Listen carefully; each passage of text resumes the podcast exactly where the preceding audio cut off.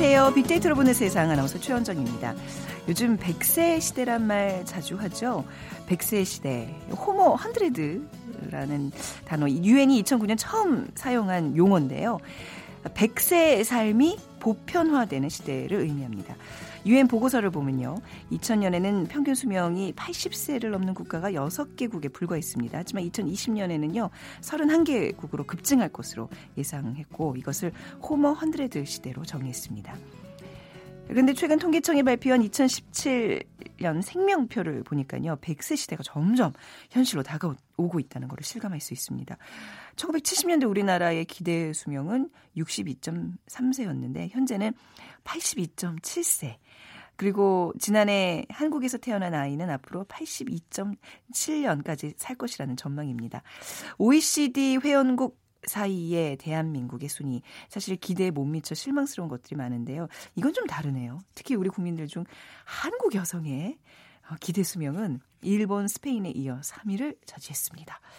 자, 잠시 후 세상의 모든 빅데이터 시간에 기대 수명이라는 키워드로 빅데이터 분석해 드리고요. 어, 조지 부시 전 미국 대통령이 지난달 30일 94세를 일기로 어, 별세했습니다. 빅데이터 월드 키워드 시간에 살펴보겠습니다. 자, 오늘의 빅퀴즈입니다. 음, 자, 오늘 미국과 관련된 문제를 준비해 봤습니다. 미국은요, 북아메리카 대륙의 캐나다와 멕시코 사이에 있는 나라죠. 1607년 영국이 제임스강 연안에 식민지를 조성한 이후 영국의 식민 상태였다가 1775년 미국 독립혁명 후 1776년에 독립을 선언했고요. 1783년 파리 조약에서 독립이 승인됐습니다. 자, 그럼 미국의 수도 워싱턴에서 가장 오래된 건물이자 음, 미국의 대통령 관저 무엇일까요? 1800년 제2대 대통령 애덤스 때 완성됐는데요. 1814년 대영 전쟁 때 소실됐다가 재건 후 외벽을 하얗게 하얗게 칠한 데서 이 명칭이 생겼습니다. 1번 블랙하우스, 2번 백악관, 3번 옐로하우스, 4번 그린하우스. 자, 형형색색의 모든 어, 그 집들을 좀 생각해 보시면서 미국에 바로 대통령 관저 맞춰주시면 되겠습니다. 오늘 당첨되신 두 분께 커피와 도넛 모바일 쿠폰 드립니다. 정답 아시는 분은 휴대전화 문자메시지 지역번호 없이 샵 9730입니다. 짧은 글은 50원, 긴 글은 100원의 정보 이용료가 부과됩니다.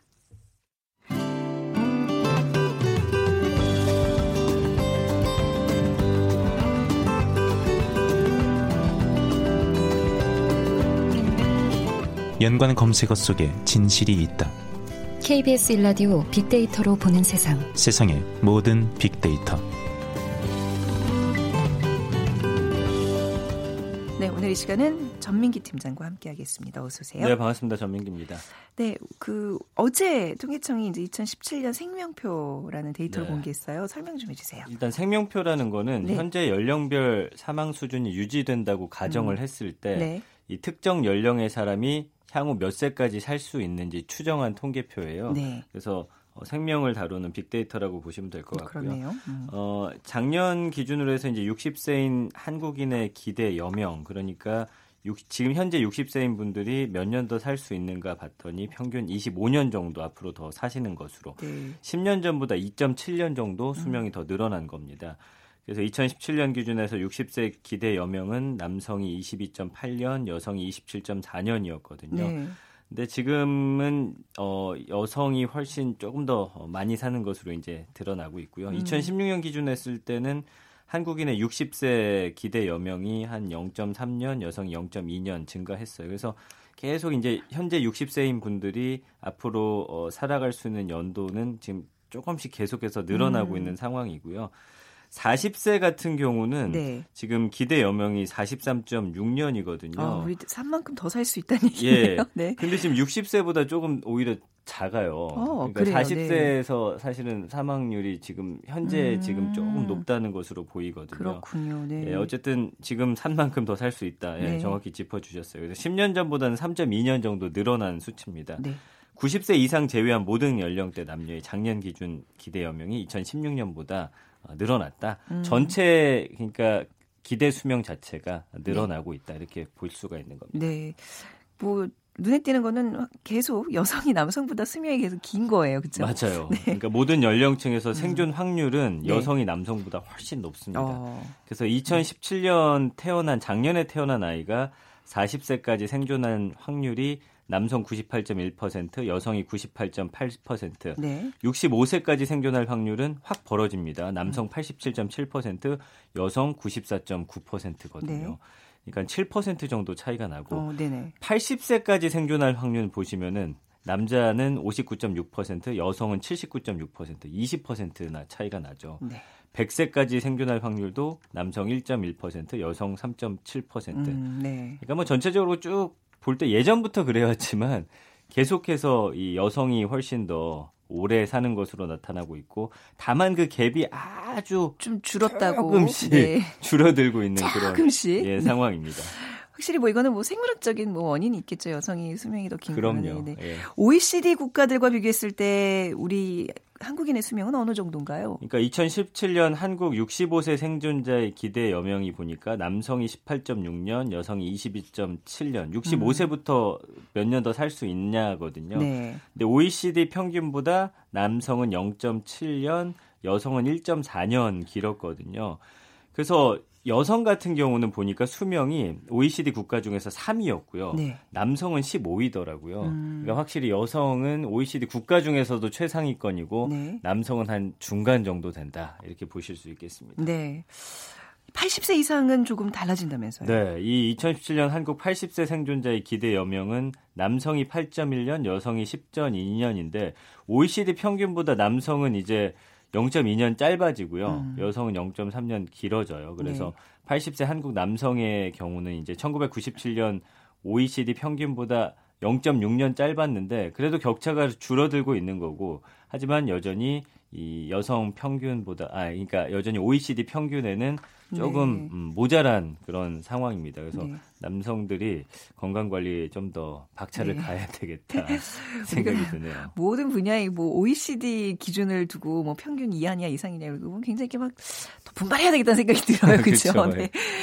그 최근에 태어난 아이들은 우리보다 더 오래 사는 건가요? 어떻게 나타났죠? 근데 참 저는 의아했던 게 예. 이제 이제 100세 시대다 하잖아요. 네. 그래서 이제 태어난 아이들은 왠지 느낌상으로 한 110년, 120년 살 것 같잖아요. 네. 근데 그렇지가 않아요. 지난해 아. 태어난 아기가 평균 82.7년을 살 것으로 예측이 돼서 네. 뭐 전년보다는 0.3년, 10년 전보다는 3.5년 길어졌어요. 네. 물론 이게 현재 그 어떤 의료 서비스라든지 진로서 측정되는 거기 때문에 맞아요. 앞으로 뭐더 네. 길어질 확률은 충분히 어, 음. 가능성 큽니다. 네. 근데 기대 수명 남녀로 나눠 보면 지난해 태어난 남자아이는 79.7년, 음. 여자는 85.7년으로 격차가 여전히 6년 정도 나타나서 네. 남녀 사이 기대 수명 격차가 그 전해보다는 감소하고 있지만 어쨌든 음, 음. 이렇게 달라지고 있고요.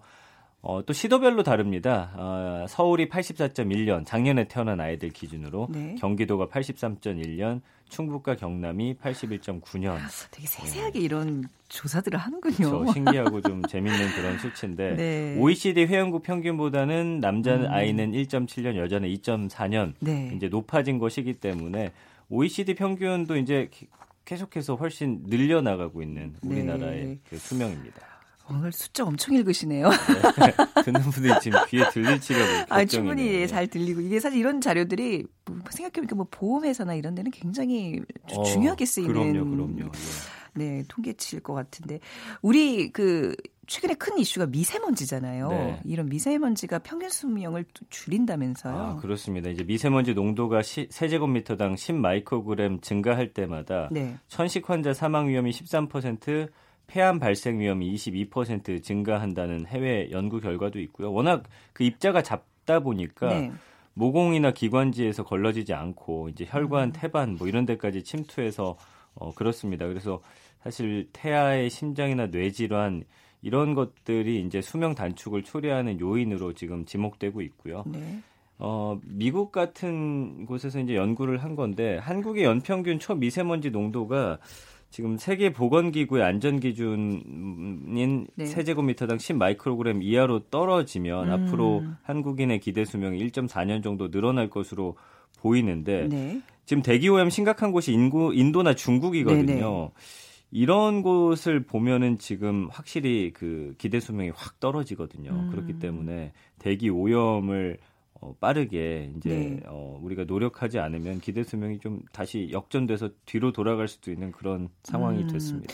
뭐 담배 피고 술을 마시고 이런 것보다 대기 오염이 더 나쁜 영향을 미친다면서요? 네, 맞아요. 음. 그래서 이 말씀해 주신 대로 그 흡연이라든지 네. 알코올 약물 중독 같은 경우가 이제 대기 수명을 한 1.6년 11개월 정도 단축시키는 데 음. 반해서 네. 지금 아까 말씀드린 대로 이 미세먼지 같은 경우 우리나라는 1.4년, 인도 같은 경우는 4.3년이나 음. 기대 수명을 쭉 떨어뜨리거든요. 그렇네요. 중국은 2.9년이고요. 음. 근데 그러니까, 이건 우리가 어떻게 할 수 없는 거잖아요. 뭐 흡연이나 알코올은 뭐 스스로가 음, 조절할 수 그렇죠. 있지만 이거는 진짜 모두가 아, 함께 그쵸. 머리를 맞대야 될 사안이죠. 예, 또 재미있는 통계가 이제 그 음, 부모의 재력이 네. 그러니까 뭐 쉽게 얘기하면 이 돈으로 예, 좀 생명이 더 연장되고 이제 이런 게 또 보인다면서요. 그렇죠. 예, 그나마 음. 이제 미국의 결과인데 네. 뭐 인명은 제천이다 이런 말이 했었는데 이제는 뭐 인명은 재력이다 이런 말로 어. 바뀌고 있다고 합니다. 네. 그래서 미국 연방질병통제예방센터가 조사한 걸 보니까 미국인의 평균 수명이 지역과 가정 환경, 경제적 여건에 따라서 큰 차이를 보이는데 네. 뭐 아까 말씀드린 대로 미국의 통계긴 하지만 부모의 재력이 자녀의 학력 같은 미래를 보장할 뿐만 아니라 수명까지 좌우를 한다는 음, 거예요. 네. 그래서 어, 태어난 지역, 가정 환경, 소득 추, 수준에 따라서 미국 같은 경우는 최고 40년 이상 차이를 보일 정도거든요. 네. 그러니까 미국인 평균 수명이 지금 78.6세인데 음. 지역별로 편차가 워낙 큽니다. 여기는 뭐 네. 슬럼가도 있고 마약이라든지 그러네. 총기 같은 것들이 있기 때문에 네. 어디에 사느냐도 중요해요. 그러네요. 그래서 재력이 조금 더 영향을 미치는 것으로 음, 보여집니다. 미국의 결과긴 하지만 우리에도 적용이 안 되라는 법이 없는 것 같아요. 뭐 좀 양극화가 심해지면서 맞아요. 이것도 이제 눈에 띄게 점점. 더 늘어날 것 같네요. 예. 네. 그러니까 어, 우리나라 같은 경우도 이번에 발표된 걸 보니까 어, 양극화 상당히 심했어요. 네. 그러니까 상위 소득 20%가 거의 천만 원 벌고 하위 소득 20% 170만 원이었거든요. 아, 그 정도로 차이는 오히려 아, 벌어지고 있단 말이에요. 네. 그래서 이 결과를 더 우리가 씁쓸하게 받아들일 수밖에 없는 상황이고요. 음. 그러니까 미국도 보니까 이 어떤 지역에 따라서 예를 들어 워싱턴 DC의 배리팜스 지역 같은 경우는 평균 수명이 63.2세인데 음. 인근의 부촌인 이 프렌드십 하이츠는 96.1세. 네. 같은 도시인데 30세 이상 지금 차이를 보이고 있거든요. 그러니까 네. 아까 말씀드린 대로 뭐 약물이라든지 자살 그다음에 총기 이런 네. 것 때문에 빈곤 지역의 조기 사망자가 음. 많아요. 근데 그쵸, 네. 우리나라도 최근에 이제 아이들의 뭐 자살률이라든지 여러 가지 음. 이런 것들이 지금 어, 높아지고 있는 상황이어서 네. 이런 거 부의 재분배라든지 양극화 우리도 심각하게 아직까지 우리나라엔 영향 미치지 않지만 네네. 앞으로는 좀 고민해봐야 될 그런 문제인 것 같아요. 음, 그러니까 뭐 영향이 결핍돼서 빨리 좀 이제 이런 차원은 아니잖아요. 예. 네. 미국은 그 선진국 중에서 기대 수명이 줄고 있는 국가라면서요. 거의 유일해요. 유일해요. 미국이. 어. 그러니까 최근 몇 년 동안 평균 기대 네. 수명이 줄고 있는 게 참 어, 신기하죠. 네. 그래서 2017년에 출생한 미국인의 평균 기대 수명이 78.6세인데 네. 2016년에 비해 0.1년 준 거고요. 2014년부터 해마다 지금 기대 수명이 줄고 있거든요. 네. 그러니까 약물 중독, 자살이 상당히 급증하고. 있습니다. 그래서 기대 수명이라는 게 사회의 건강을 나타내는 음. 어떤 신뢰할 수 있는 지표라는 점에서 네. 미국 사회도 좀 경각심 가져야 되지 않을까 뭐 싶습니다. 이게 지금 뭐 남녀 이렇게 뭐 지역별로 있지만 예전에 어디서 보니까 종, 그 직업별로 기대 수명을 또 나타내는 아, 그것도 다를 거예요. 굉장히 확실히. 다르더라고요. 예. 근데 제 기억하는 바로는 굉장히 높은 순위에 거의 1, 2위가 뭐 종교인, 음. 정치인 뭐 이랬고 네네. 그 하위 부류에는 언론이 아 그렇습니까? 예술인. 아. 근데 너무 그 스트레스의 어떤 지수 같은 아. 거랑 영향이 있을 거예요. 빨리 떠나야겠네요. 접을까요? 우리 그냥 가서 점심이나 먹고 올까요? 네. 예. 뭐 가시기 전에 빅퀴즈는 주고 가세요. 네. 네. 자 다음 코너 빅데이터 월드 키워드 시간에 미국과 관련된 내용 소개해 드릴 텐데요. 문제도 미국과 관련된 문제입니다. 네. 미국의 수도가 워싱턴 D.C.죠. 미국의 수도 워싱턴에서 가장 오래된 건물이자 미국의 대통령 관저는 무엇일까요?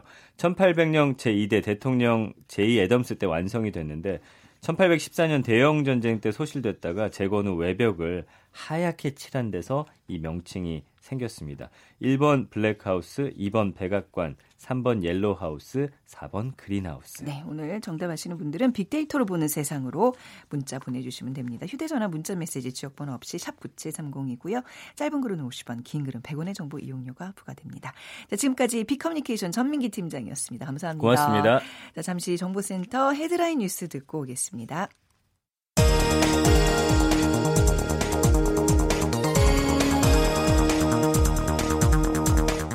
뉴질랜드를 국빈 방문 중인 문재인 대통령은 오늘 저신다 아던 총리와 정상회담을 마지막으로 5박 8일간의 체코, 아르헨티나, 뉴질랜드 3국 순방 일정을 마무리하고 귀국길에 오릅니다. 김정은 북한 국무위원장의 서울 답방 여부에 관심이 쏠리는 가운데 비핵화와 대북 제재, 남북 관계 관련 한미 간 원활한 공조를 위해 마련된 한미 실무단의 2차 회의가 이르면 이번 주 열릴 전망입니다. 연동형 비례대표제 도입을 촉구하며 바른미래당과 민주평화당, 정의당 등 야삼당이 오늘 오후부터 국회 본관 로텐더홀에서 농성에 들어갑니다. 사립 유치원 단체인 한국 유치원 총연합회가 정부와 대화할 창구를 새로 만들겠다고 밝히며 정부에 협상을 요구했습니다. 전직 대통령 영부인을 사칭하는 사람에게 수억 원대 사기 피해를 당한 윤장현 전 광주시장이 재직 시절 채용 비리에 연루된 정황이 포착됐습니다. 세월호 유가족을 불법 사찰한 혐의를 받고 있는 이재수 전 기무사령관에 대한 구속영장이 기각됐습니다. 한탄강 국가지질공원의 유네스코 세계 지질공원 인증 여부가 오는 2020년 4월에 결정될 것으로 보입니다. 지금까지 헤드라인 뉴스 조진주였습니다.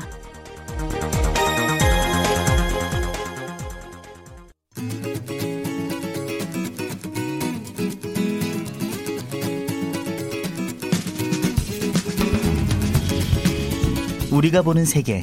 세계가 보는 우리. 빅데이터로 분석한 세계의 이슈들. KBS 1라디오 빅데이터로 보는 세상. 빅데이터, 빅데이터 월드 키워드 지구촌 화제 이슈를 빅데이터를 통해 분석하는 시간입니다. 아, 빅데이터 월드 키워드 오늘은 서울신문의 송현서 기자와 함께 해보도록 하겠습니다. 전화 연결돼 있어요. 안녕하세요. 네, 안녕하세요. 네, 반갑습니다. 자, 오늘 빅데이터 월드 키워드 우리가 보는 세계 그리고 세계가 보는 우리 시작을 해볼 텐데 어, 지난달 30일이었죠. 조지 부시 전 미국 대통령이 세상을 떠났습니다. 이 소식 먼저 들어보겠습니다.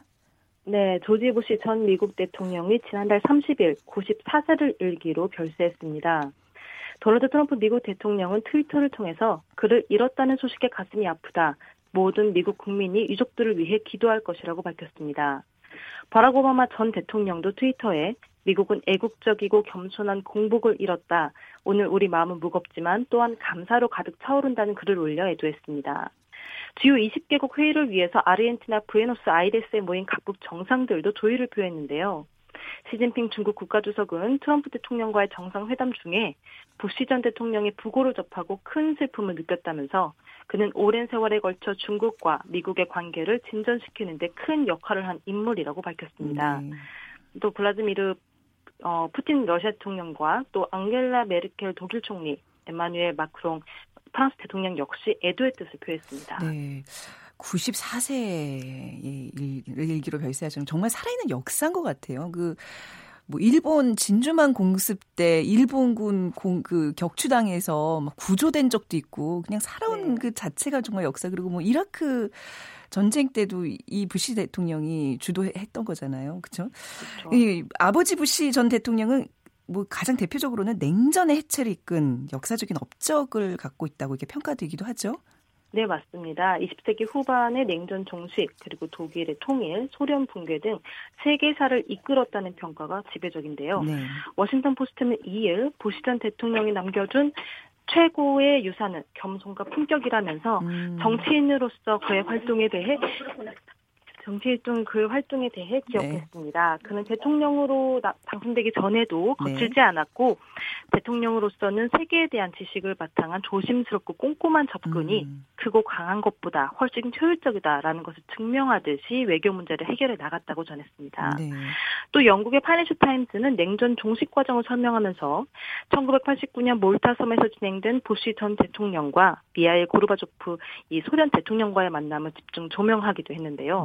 네. 당시 부시 전 대통령은 베를린 장벽에서 춤을 추지 말라는 일부 전문가들의 비난에도 불구하고 네. 몰타에 가서 이 고르바초프가 기품 있게 양보할 수 있는 내용을 제안했고 음. 이후에 유럽으로 날아가서 베를린 개방에 대해 주저하는 마가렛 대처 영국 총리와 프랑수아 미테랑 프랑스 대통령을 네. 설득했다고 전해집니다. 와, 뭐 고르바초프 대처 이런 분들의 성함을 진짜 오랜만에 듣네요. 역사적인 이름이죠. 그렇네요. 최근 미중 관계가 호전과 악화를 거듭하고 있는데 부시 전 대통령 중국과도 특별한 인연이 있다면서요. 네, CNN 방송은 부시 전 대통령과 중국의 특별한 인연을 소개했는데요. 부시 전 대통령은 1970년대 미국과 중국이 정식으로 수교하기 전에 특사로 중국에 머물렀었습니다. 네. 다시 당시 중국에서 자전거 타는 특사로 알려진 그는 북경의 좁은 후통거리를 바버라 여사와 함께 돌아다니면서 많은 시간을 보냈다고 알려져 있는데요. 네. 또 부시는 중국 생활에 대한 열정으로 지역 주민들의 큰 사랑을 받았다고도 알려져 있습니다. 또 우리나라와도 인연이 깊습니다. 네. 부시 전 대통령은 1989년과 1992년 두 차례나 우리나라 국회에서 연설한 대통령으로도 유명합니다. 음, 네. 부시 전 대통령의 별세 소식이 알려지니까 이제 부시 대통령이 남겼던 백악관의 전통이 요즘 주목받고 있어요. 어떤 게 있죠? 네, 임기를 맡은 대통령이 네. 후임자에게 남기는 응원의 편지는 음. 지난 30년간 이어진 백악관의 전통 중 하나입니다. 네. 근데 이 전통을 만든 게 부시 대통령은 아니지만 가장 공고하게 한 인물로 바로 이 부시 전 대통령이 꼽힙니다. 아, 부시 대통령 다음 대통령이 클린턴인가요? 네, 클린턴. 그죠. 어, 뭐 네네, 어떤 맞습니다. 어떤 내용을 남겼어요? 네, 1992년 대선은 사실 민주당 후보인 클린턴과 공화당 후보였던 부시의 디스전으로 굉장히 뜨거웠고요. 네. 당시의 유권자는 클린턴의 손을 들어줬습니다. 음. 그때 이 부시 대통령은 재선이 물 건너갔음에도 불구하고 클린턴에게 편지를 썼다고 알려져 있는데요. 네. 제가 짤막하게 소개하고 싶은 대목은 바로 이 대목입니다. 네, 들어볼게요. 네, 매우 힘든 시간이 될 것입니다. 공정하지 않다고 생각되는 비판 때문에 더욱 어렵기도 할 것입니다. 내가 조언을 줄 만큼 대단히 훌륭한 사람은 아니지만 그래도 비판자들이 음. 당신을 좌절시키거나 경로에서 밀어내도록 내버려두지 마십시오. 라는 네. 대목입니다. 어, 이 메시지는 뭐, 뭐 클린턴뿐만 아니라 우리나라 어떤 그 대통령에게도 남길 수 있는 정말 좋은 내용이네요. 음. 네, 명문장이라고 생각합니다. 그렇네요. 이게 참 부시 대통령은 또 아들 조지 W 부시 대통령이 이제 대통령을 하면서 그 무슨 무슨 그 정치 명문가로 유명해졌죠? 네, 맞습니다. 네. 부시 전 대통령은 미국적 전통 가치를 존중하는 부시 가문을 제43대 대통령인 장남 조지 W 부시와 함께 이 케네디가 못지않은 정치 명문가로 만들었습니다. 네. 또 부인인 바브라 여사는 남편과 아들을 대통령으로 키워낸 국민 할머니로 또 미국인의 어. 존경과 사랑을 받았고요. 네. 사남 역시 플로리다 주지사를 지냈습니다. 네. 이런 정치 명문가 진가는 퇴임한 후에도 빛을 발했는데요. 부시 대통령은 자신을 이기고 대통령이 된 클린턴과 음. 당파를 떠나서 이후에도 굉장히 친하게 지냈고요. 네. 2005년에는 클린턴과 동남아 쓰나미 피해 복구를 아. 이제 위에서 모금 활동에 함께 참여하면서 네. 초당적인 국가 원로의 모범적인 역할을 보여주기도 했습니다. 음, 네, 정말 그 봉사 활동 뭐 이런 것들로 굉장히 멋있는 노후를 보낸 것 같은데 우리의 전직 대통령들의 모습을 보면서 좀 씁쓸해지는 대목이기도 합니다. 자, 세계가 본 우리로 넘어가 보겠습니다. 어떤 키워드가 주목을 받았나요? 네, 워라밸에 대한 지적이 나왔는데요. 네. 네, 지난달 말 인천에서 열린 제6차 OECD 세계 포럼에서 한국의 워라밸을 지적하는 의견이 나왔습니다. 한국의 워라밸이요? 네, 네, 이 워라밸이라는 건요, 일과 삶의 균형을 뜻하는 work and life 밸런스의 준말입니다. 네. 그러니까 직장을 구할 때 중요한 조건으로 여기는 일과 개인의 삶 사이의 균형을 이루는 말인데요. 지난달 27일 인천 송도 컨벤시아에서 열린 제6차 OECD 세계 포럼에서 경제 성과와 사회 발전 측정에 관한 고위 전문가 그룹 보고서가 발표가 됐습니다. 이 보고서 저자이자 2001년 노벨 경제학상 수상자인 조지프 스티글리츠 교수는 네. 한국에 대해서 미국만큼 심하진 않지만 불평등 문제가 있다면서 음. 많은 여성들이 교육 수준은 높은데 네. 노동 시장에 참여하지 못해서 집에 머물고 있고 어. 그러면 고립감을 느끼게 된다라고 네. 문제점을 지적했습니다. 우리가 사실 주 50시간 근무제를 도입한 게 얼마 안 됐는데 이 제도에 대한 네. 평가는 어떻게 나왔나요?